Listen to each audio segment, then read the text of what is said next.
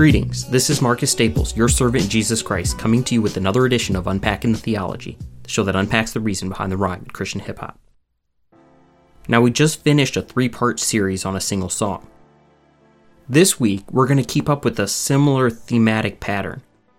I did that because that just seemed like a good fit, something to do, a smooth transition kind of back into our normal way of doing things. And we're going to do that by unpacking Orlando Aska's track, By His Grace, from his album Divine Meditations, Volume 1. So usually this is where we start with our verse of the day, but I'm going to do something a little bit different today.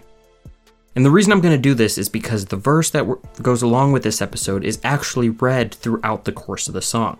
So there's no getting around the fact that Orlando Aska wanted this to be a key text that's considered when listening to it. It comes from Ephesians chapter 2, and it's verses 1 through 10 and 18 through 22. When we unpacked justification by faith alone from through him, we looked at God's work of redemption through his son, and that though we sin, we ought not to forget his grace. In this track, Orlando Aska picks up on that latter half of that theme, God's assurance of grace. Now, like I said, I'm not going to read it just yet, because Orlando Aska plays a read-through of this text during the song, and he uses it to separate his verses, so I'm going to do the same thing here. In essence, we're going to be working through the text as we work through the song. So this song is set up in the form of a sort of a lesson, and the lesson has three parts. The first part presents two scenarios, split into day one and day two. The second part explains the meaning of the scenarios, why he's using these two examples. And then the third part concludes with the lesson that's being taught and gives us its application. So the first part of our verse for the episode intros the song, and it's going to be Ephesians 2, verses 1 through 7. They read, "And you were dead in the trespasses and sins in which you once walked, following the course of this world, following the prince of the power of the air, the spirit that is now at work in the sons of disobedience, among whom we all once lived in the passions of our flesh, carrying out the desires of the body and the mind, and were by nature children of wrath, like the rest of mankind. But God, being rich in mercy, because of the great love which he loved us, even when we were dead in our trespasses, made us alive together in Christ. By grace you have been saved, and raised up with him, and seated with him, in the heavenly places in Christ Jesus, so that in the coming ages he might show the immeasurable riches of his grace and kindness towards us in Christ Jesus." So this text is put at this spot in the song to remind us of the state that we're in before we were raised up by Christ. It's there to kind of keep us humble as Orlando Aska gets into the first verse. So in the first verse, he starts off by presenting two scenarios. Like I said, day one and day two. We'll call day one the holy day. That's the day where things are going great between you and God. You know those days, like you get up early, you do your devotions, you pray, you know, you're feeling at peace, you walk outside and the sun is shining and the birds are singing and everything's going great, you know. You're at work and you're able to tell your coworkers about Jesus. You know, you go home and nothing seems like it can go wrong. You're having a blessed day. But then you wake up the next day, day two, we'll call our bad day, and nothing seems to go right. You didn't set your alarm the night before, you wake up late, so you're frustrated from the get-go.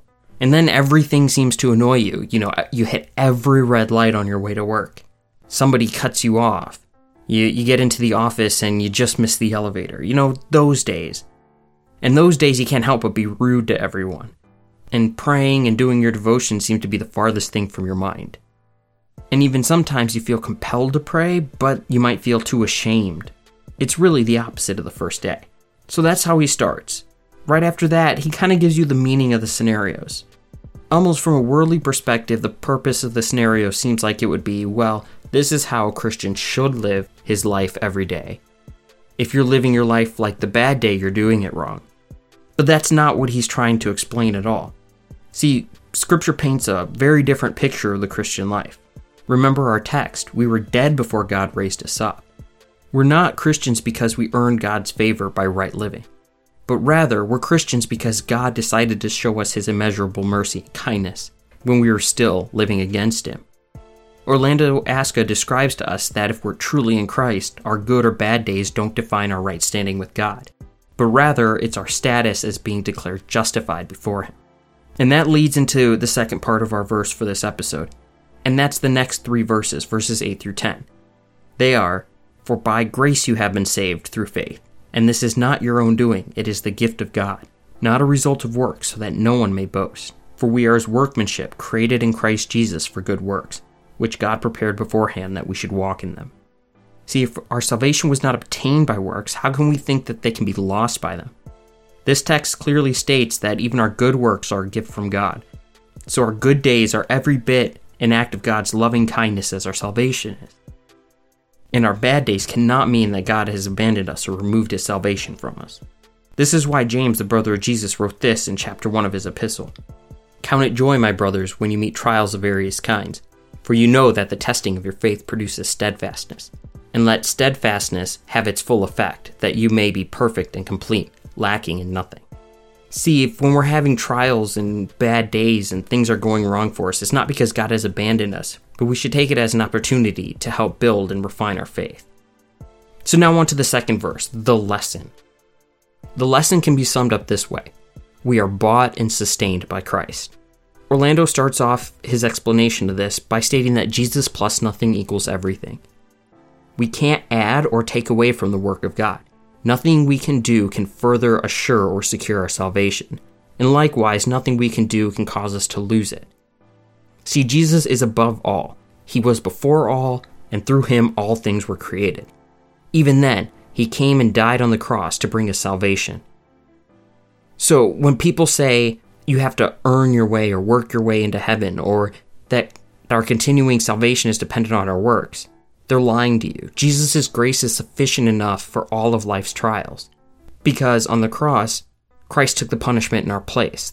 This is the concept known as penal substitutionary atonement.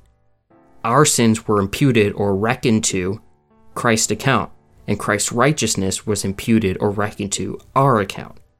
This was the only way that men could be saved. But it doesn't only save us, it sustains us, even when we're going through trials.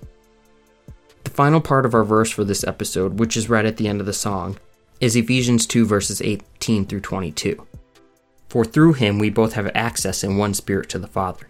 So then you are no longer strangers and aliens, but you are fellow citizens with the saints and members of the household of God, built on the foundations of the apostles and prophets, Christ Jesus himself being the cornerstone, in whom the whole structure, being joined together, grows into a holy temple in the Lord.